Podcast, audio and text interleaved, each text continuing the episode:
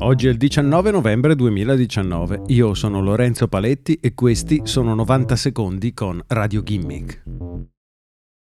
La pirateria non passa mai di moda, soprattutto mentre il numero di servizi in abbonamento per guardare film e serie televisive è in continuo aumento. In questi mesi l'Italia ha visto il lancio di Apple TV Plus, mentre a breve arriverà anche Disney Plus, già lanciato oltreoceano.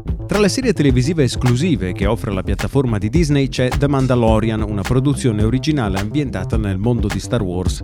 Non tutti però sono disposti a sborsare per un altro abbonamento annuale solo per vedere un paio di serie televisive e per questo motivo la pirateria sta vivendo un nuovo rinascimento. Nell'epoca di Netflix, tra il 2011 e il 2015, l'utilizzo dei torrent è diminuito drasticamente.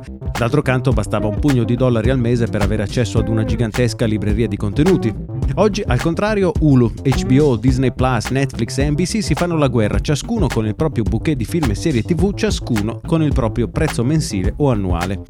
Ecco allora che la soluzione per l'utente medio è scaricare illegalmente le serie TV che si desidera guardare ed è proprio quello che è accaduto dopo la messa in onda del primo episodio di The Mandalorian. Il traffico sulla rete di torrent ha infatti visto un balzo verso l'alto dopo il lancio di Disney Plus. Ernesto van der Sar, proprietario del sito di news Torrent Freak, non ha dubbi. Degli utenti devono spendere di più per eh, film e serie TV, la maggior parte sceglierà una strada alternativa.